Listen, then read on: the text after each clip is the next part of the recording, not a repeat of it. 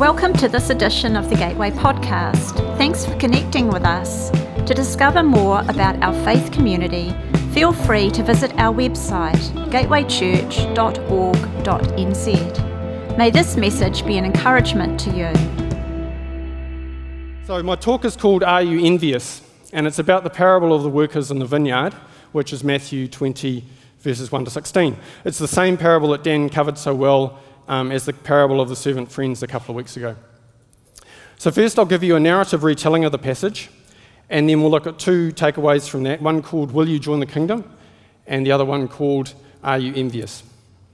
This parable illustrates the sovereign graciousness and generosity of God, extended to latecomers, which are the poor and outcasts of our society, into God's kingdom. It's addressed to the grumblers who cannot handle this amazing expression of God's grace. They almost certainly represent the religious leaders who opposed Jesus and the Jews who resented the later call of Gentiles to Christianity. Today, it could apply to us if we were envious Christians who, didn't, who felt that others were more blessed or didn't work as hard as us or didn't deserve a place in God's kingdom. For this parable, I'm going to draw on two important lessons an invitation to join God's kingdom and a challenge not to live with envy. So, the narrative retelling, um, it's, it's just in contemporary language and it's meant to help break you out of just listening to Bible verses and, and perhaps see it in a fresh way. Um, the, one of the first times I did this in a church, a mate of mine who's here tonight actually shifted his chair away and suggested I was about to be struck by lightning. Um, I'm not pretending that this is the authoritative word of God, and it's no substitute for a real Bible translation. It's just another way of hearing the story. So here goes. To help us understand the kingdom of heaven, think about a classy winemaker who went out early in the morning to hire gig economy workers to prune the vines in his vineyard. Gathering a group together, they struck a deal. He would pay them $265 for a day's work, which is 12 hours at the living wage, because the winemaker is not a minimum wage employer. He showed them the way to his vineyard on the edge of the village in prime Marlborough vineyard country on a pristine day. At about 9 a.m., the winemaker went back to the village and found more gig economies about standing around, fiddling with their phones and posting on Insta. Stepping off his Lime scooter, he told them his offer If you want to work today, brothers, come along to my vineyard and I will pay you fairly for your work. So they took a selfie together and went with him to the vineyard. The winemaker went into the village again at 12 noon and at 3 pm, each time finding more workers and making the same offer, which they accepted more Insta posts. This time it was almost 5 pm when the winemaker returned to the village and found another group of gig economy workers hanging out with nothing to do. A few Uber drivers were parked up as there was not much action and it was too early for the nightclub cloud heading for Blenheim. He asked incredulously, What's up with standing here all day on your phones and doing nothing? No one's hired us today, mate. Pretty slow gig in this village, they replied. Rattle your dags, go and work in my vineyard, get something productive out of the last hour of the day at least, he told them. At knock-off time at 6 pm, the winemaker called his offsider who'd been supervising the pruning and told him to call in all the workers, paying their wages starting with the ones hired last at 5 pm and going on to the early starters. The workers and the Uber drivers hired at 5 pm came and each were paid $265. They were so stoked. One Uber driver had wondered where he was going, how he was going to fill his petrol tank for that night and hadn't eaten all day. Someone else had been, was behind on their rent and had been skimping on groceries for a month. Everyone was overjoyed at the generosity they had re- received. This is a sick gig, winemaker. You the man. We love you. So when those who had come, been hired first, having jacked themselves out of bed to be in the village at 6 a.m. ready for work, and who'd been through the heat of the day working hard came to be paid, they'd convinced themselves that they would receive more. But each worker was paid $265 also. They waved their preloaded debit cards they'd received and began to whinge heartily against the winemaker. The spokesperson was an Aussie joker. Unbelievable! Fair dinkum, mate. This is so far from a fair suck of the sav that it's not funny. Those layabouts who were hired last only worked a measly hour, and users make them equal to us hard-working types who cracked on with the hardest work for the whole day and in this flaming heat. So the winemaker answered the Australian, Mate, I'm not being unfair to you. Didn't you sign up to this deal? $265 for 12 hours' work? Take your stash and move on, buddy. I happen to want to give the worker hired last the same as I gave you, the same deal, the same shake of the sauce bottle. Don't I have every right to do what I want with my own money? Or are you envious because I am generous? Jesus concludes this parable saying, So the last will be first, and the first will be last. So let's talk about part one. Will you join the kingdom? Thinking about the agreement with the workers, who hires them? So God is the winemaker, and He hires labourers not because He needs them or their services, but as a charity, keeping people from poverty and idleness. It's God's grace to give those who follow Him real lives of purpose. They are hired out of the marketplace where they stand idle. Now, our souls and spirits stand ready to be hired into service, either as servants of Satan or servants of God. If we are not in God, we are idle and not doing the great work that God has called us into. What are they hired to do? Labour in God's vineyard is in the church, communities of believers where we contribute our gifts to support each other. We also have our own vineyards of our lives to keep, and we need to be diligent labourers in this, not lazing our way out of the kingdom. Now, their wages are a day's pay for a day's work, the same as a Roman soldier was paid. Note there's no proportion between our service and our reward, given the grace of God's gift of eternal life. So we are unprofitable servants, we have only done our duty. The term that they are hired for is a day. In terms of the parable, we need to understand that this is the life we are called to live for God, is just a day. Just to do the work we were called to do in this world. This should fire us up and focus our efforts to achieve that before our time on earth is over. We should also be encouraged to persevere through hardships and difficulties because they won't remain for too long. Now, the workers were hired on several different times of the day, and there's a couple of interpretations of that. One is that the apostles were sent out in the first and third hour of the gospel day as their first and second missions while Christ was on earth. After Christ's ascension, um, in the sixth and ninth hour, they were sent out on the same mission, preaching to the Jews of Judea and then further out to the dispersed Jews um, of the known world. About the eleventh hour, they called the Gentiles to the same work and privilege as the Jews and told them there should be no difference between Jew and Gentile. Now, there's another interpretation, which is the age at which believers respond to the call of conversion as the hour that they started work. So, those called first um, who, and begin in work in the vineyard very young have their early years seasoned with grace and understanding of God. So that's examples like John the Baptist, who was sanctified from the womb. Um, Timothy was, was a believer for, as a child. Obadiah feared the Lord from his youth. Now, that might be the story of many of us here. Um, if you have had a Christian family upbringing, you've been taught in the ways of God, and this may have led you to faith and following Christ. And that's my story. I'm the middle of uh, three brothers. Um, I'm only, so far the only one to choose discipleship and baptism. And I've been on that road through thick and thin for uh, 33 years since I was 15 years old. And I didn't believe and realize some of the blessing of that soaking in God's story and God's word until I helped disciple um, a university student um, who came to faith about 20 years old. And I realised that those, of us, those who come to faith without a Christian background have a lot, of, a lot of knowledge to make up and a lot of questions to answer. And so um, we should feel blessed um, by years of um, experience in church as kids and through kids' programs and youth groups and all the things that come and follow. Secondly, those called to work in the vineyard in middle age correspond to the sixth, uh, third, sixth, and ninth hour. So God's power and grace is poured out on the middle of uh, on those people in the middle of their worldly midlife careers, in spite of um, materialism and consumer distractions. Um, an example is, is Paul. He was a legalistic religious bigot who became the greatest apostle, who wrote the bulk of the New Testament and pioneered missions to the Gentiles.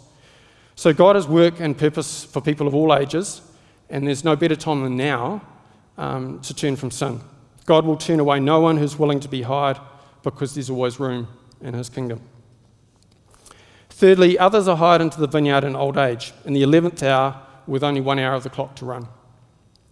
No one is hired at the 12th hour when life is over and the opportunity is gone. But while there's life, there is hope. There's hope for old sinners to turn to God in sincerity, their true repentance will be accepted. There's hope of old sinners that they may be brought to repentance. Nothing is too hard for God to do. And look, as, an, as an aside, um, that's one of the things that is concerning about the end of life choice bill is that it might rob people of that time when God is stripping away their defences and pretences and trying to get through to them, um, and they may miss that opportunity uh, to turn to, to Him. However, there is a reason that Hebrews 4, verse 7 says, Today, if you hear His voice, do not harden your hearts.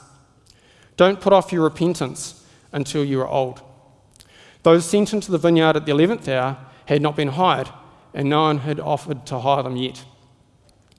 The Gentiles came at the 11th hour, but that was because the gospel had not been preached to them. Those who had gospel offers made to them earlier in the third or sixth hour and have refused them cannot say they've never been offered work, and neither are they sure that they will be offered the work in the ninth or eleventh hours. Now, coming to follow Jesus and being baptized is a process that I like to call being under new ownership. If you think about a, a, cafe with that sign up, it's been changed over. You'll find a new menu, everything's different. We passed from being idlers in the marketplace to being workers in God's vineyard, and instead of being lost and dead in our sins, we're alive in Christ and under new ownership. I think there are three pe- groups of people here tonight. I'd like to say something to each of, each of you. Um, first of all, you're not baptized and don't yet follow Jesus. Secondly, uh, you're not baptized but are following Jesus. And thirdly, you are baptized. So, for that first group, you're not baptized, don't follow Jesus. If that's you, I'm so glad you're here. Um, maybe it's because you're looking at Christianity to see if it's for real. Some of the best conversations I've had have been with people who have been trying to understand what following Jesus means, um, and they weren't yet convinced, um, and they wanted to decide it was for them. As a university student, I spent two years running a Bible study for people in that situation who wanted to understand Christianity and living for Jesus. It is really important to understand what you're letting yourself in for. It isn't a walk in the park, and it's not something to dabble your toes in um, and pull out of later. Understand that it's a game changing experience. It should make you a different person, embarking under new ownership into a life where you've given Jesus the reins and trusted the guidance of your life to the Most High God. It may make you an outcast from your family um, or friends, I hope not. But living a life of significance in a countercultural way does go against the grain in today's society. I hope you choose the best and offer your life to Jesus. So I encourage you to talk to some people here that you trust, um, talk to the pastoral team, um, and get your questions answered. Secondly, you're not, not baptized, but you are following Jesus. So if you're part of this group, you may have um, grown up in a Christian home or come to know Jesus, and you haven't made that step into baptism you have a faith decision, but you haven't progressed uh, to that next step. You're living as a follower of Jesus, you know what you're up for, and you're committed to the journey. And that's important because getting baptized is not like friending Jesus on Facebook and then being able to unfriend him later. You can't simply uh, go back to the way you were. It's to do what you've seen others do at baptism services, standing in the water, declaring they'll follow no one else, being plunged under the water, dead to self, and arising soaked and alive in Christ. I went to a baptism service in Taranaki almost 10 years ago, and the young lady who was being baptized said, I've come to the time in my life where I want Jesus to be the centre. And that was it. That's the best word for word baptism testimony I've ever heard. And that's what being under new ownership is about Jesus being at the centre. Being under new ownership in the spiritual realm is a strong message to everyone this is what your life is about. So, my message to you is come on in, the water is fine. So, thirdly, if you're baptized, um, and as this group, if, if you're here at 7 pm ish on a Sunday night, you're probably committed hardcore. Um, I want to congratulate you on your journey as followers. And I want to challenge you as I lay the same challenge on myself. How distinctly Christ like are you? Is there visible evidence that, under, that you are under new ownership? And continuing to journey towards all that Christ would have for you. Another way of putting this is if you were on trial for being a Christian, would there be enough evidence to convict you?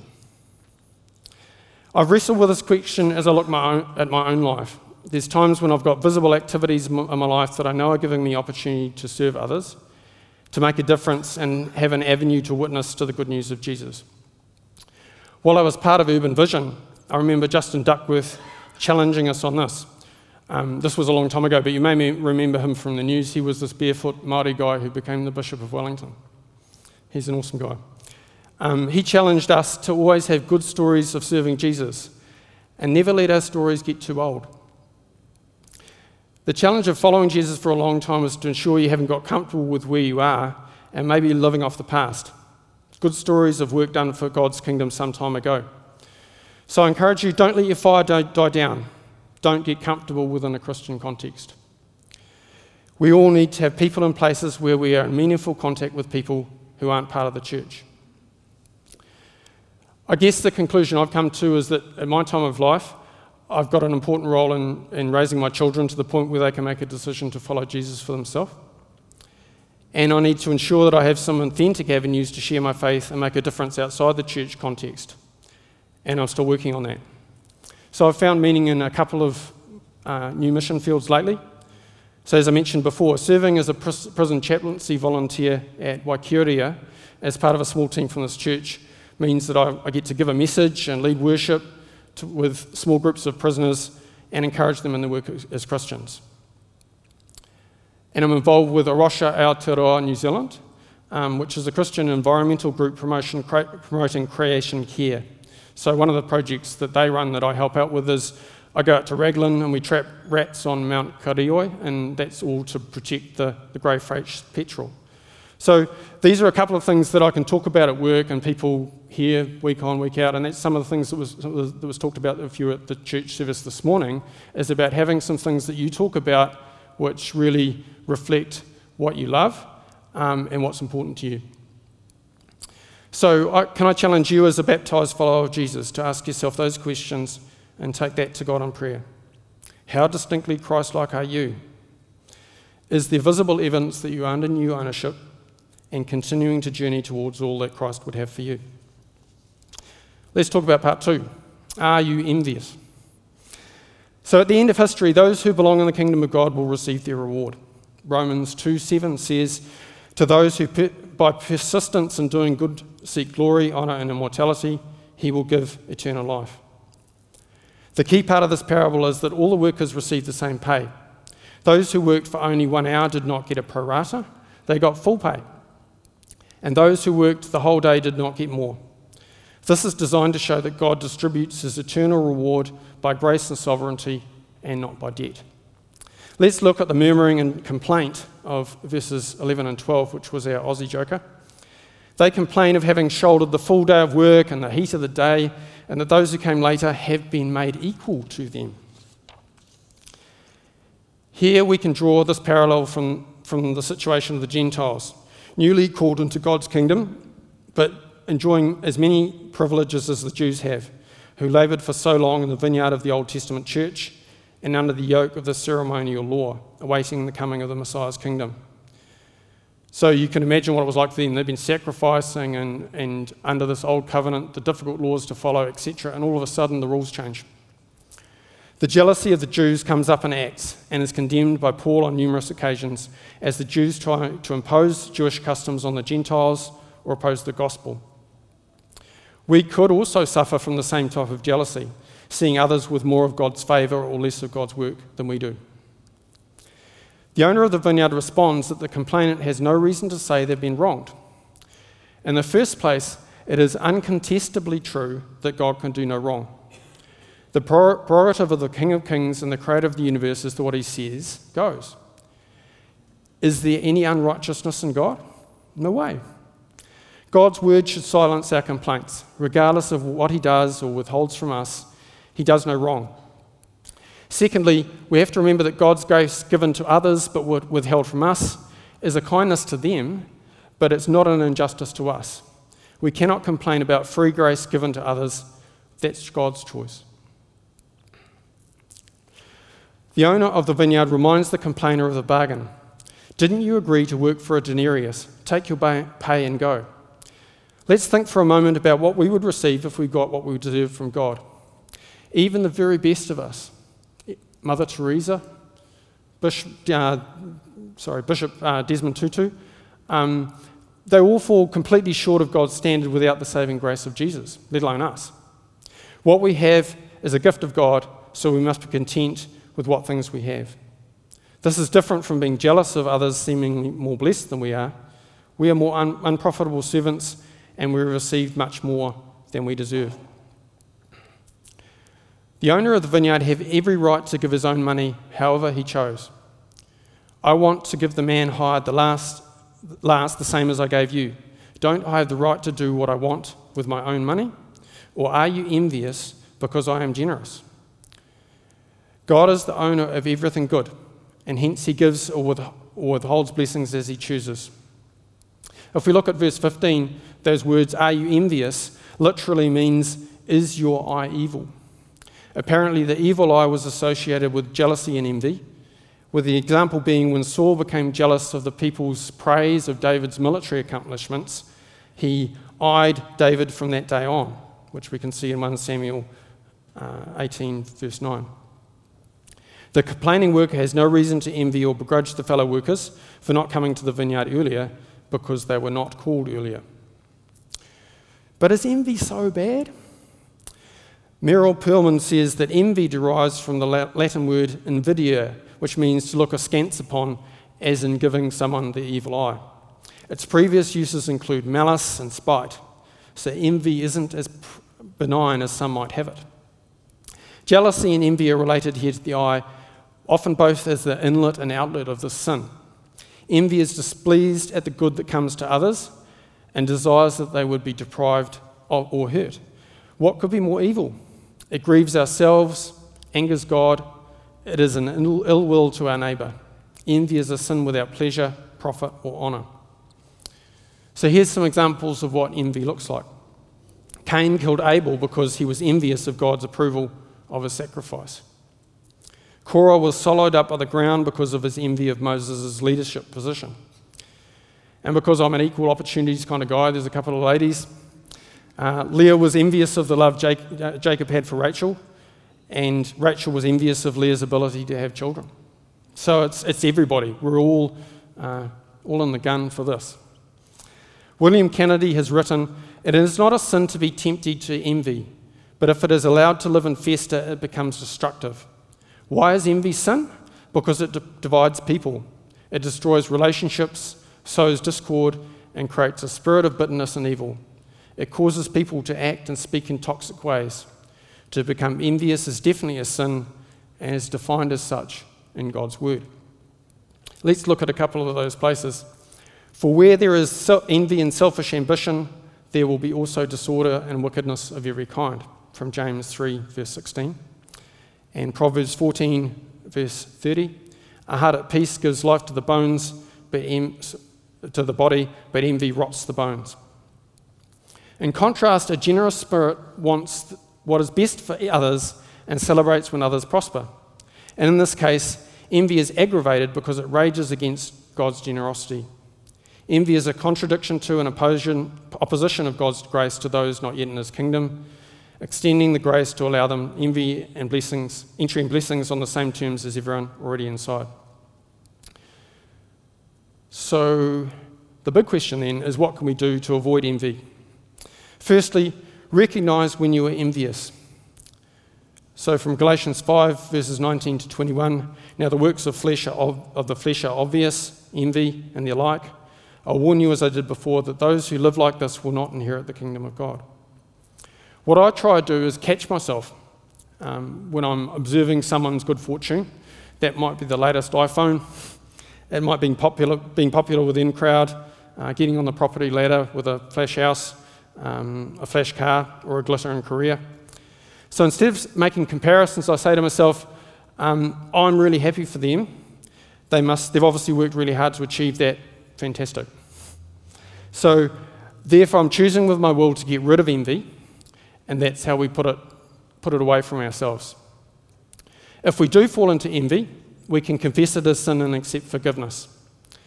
In 1 John 1 9, it says, If we confess our sins, he's faithful and just and will forgive us our sins and purify us from all unrighteousness. Thirdly, um, accept who you are as you are with gratitude. Develop a thankful heart for how God made you and accept your height, your weight, your job, your skills, your abilities, your family, your friends, your bank account, and your social media followers. Thank God for all these things and don't compare yourself to anyone else. Now, com- not comparing yourself to someone else can be hard uh, if you spend a lot, lot, of time watching everyone's perfect lives on Insta or their wonderful dance moves on TikTok, but maybe you just need to put that stuff to one side. Learn the joy of giving to others. Now, that might seem a bit counterintuitive, but envy is rooted in selfishness. It's just focused on the desires of the envious person. So, the way to reverse the envy programming is to share our material possessions, praise the success of others, and encourage pe- other people in achieving their goals. This does the opposite of our sinful nature and resets our sinful patterns, and it shows God we're partnering with Him and renewing our minds. And finally, keep earthly intentions in heavenly perspective. When our time on earth is over, we will leave everything behind. Our gym toned bodies will return to dust. The wardrobe of clothes and shoes, the shiny car, the overpriced house, the university degree, and our bank account remains behind on planet Earth. There's no pockets in a shroud. Let's all remember that only two things depart and enter heaven the people of God and God's Word. So give priority to giving God's Word to people and living it ourselves. So now let's just stand back and consider the overall picture from this parable. Just before the parable starts in, verse, uh, in chapter 19, verse 30, and at the end, Jesus proclaims the lesson of this parable. So the last will be first, and the first will be last. So Jesus is speaking to the Jewish leaders, full of their superiority as God's chosen people, and the first Jewish converts had their, who had their head start in the new covenant to silence their boasting. His message is that they may be outstripped by those who would follow. The Gentile church, as yet unborn, standing idle in the marketplace, would produce greater numbers of useful Christians than were found among the Jews. More are the children of the desolate woman than of her who has an husband, says the Lord, in Isaiah 54, verse 1. Who knows what workers may yet be sent into the vineyard in the 11th hour of the church's day, and what amazing works of the Holy Spirit are yet to come, above of what has been seen yet. Musicians, can you join me, please? So, as we bring this to a close, um, hopefully, I've got some action packed um, conclusion for you here, so listen for the actions.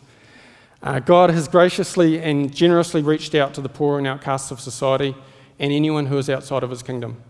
We should be God's instruments to extend his, extend his grace to latecomers to his kingdom. We should not resent God's authority or generosity or feel that we are more deserving than anyone else. We should feel grateful for God's call and respond. We need to respond to God's call and work diligently for Him in the time we have on earth. So if you haven't accepted Jesus, find out more and ask Him to lead your life.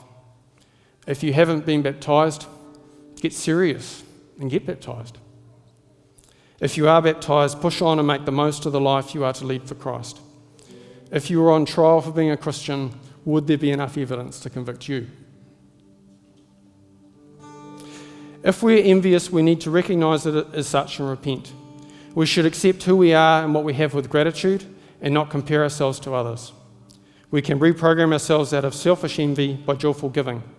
And we have to remember that there is no pockets in a shroud. Invest in what will endure God's people and God's word.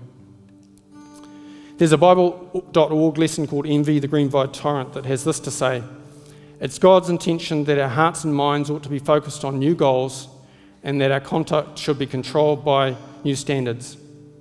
As we deliberately turn away from the old and embrace the new, we are not going to keep looking over our shoulder to see who's coming up with us.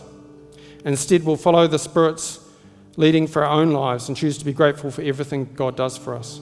This will ultimately be the way envy is rooted out of our hearts. I'll close with a quote from Martin Luther King Life's most persistent and urgent question is what are you doing for others? If you, we are asking that question of ourselves, we will be reprogramming ourselves out of selfish envy by joyous giving. And there is no question that more of that is needed in our world today. Thanks for listening. If you'd like to know more about our faith community, feel free to visit our website gatewaychurch.org.nz.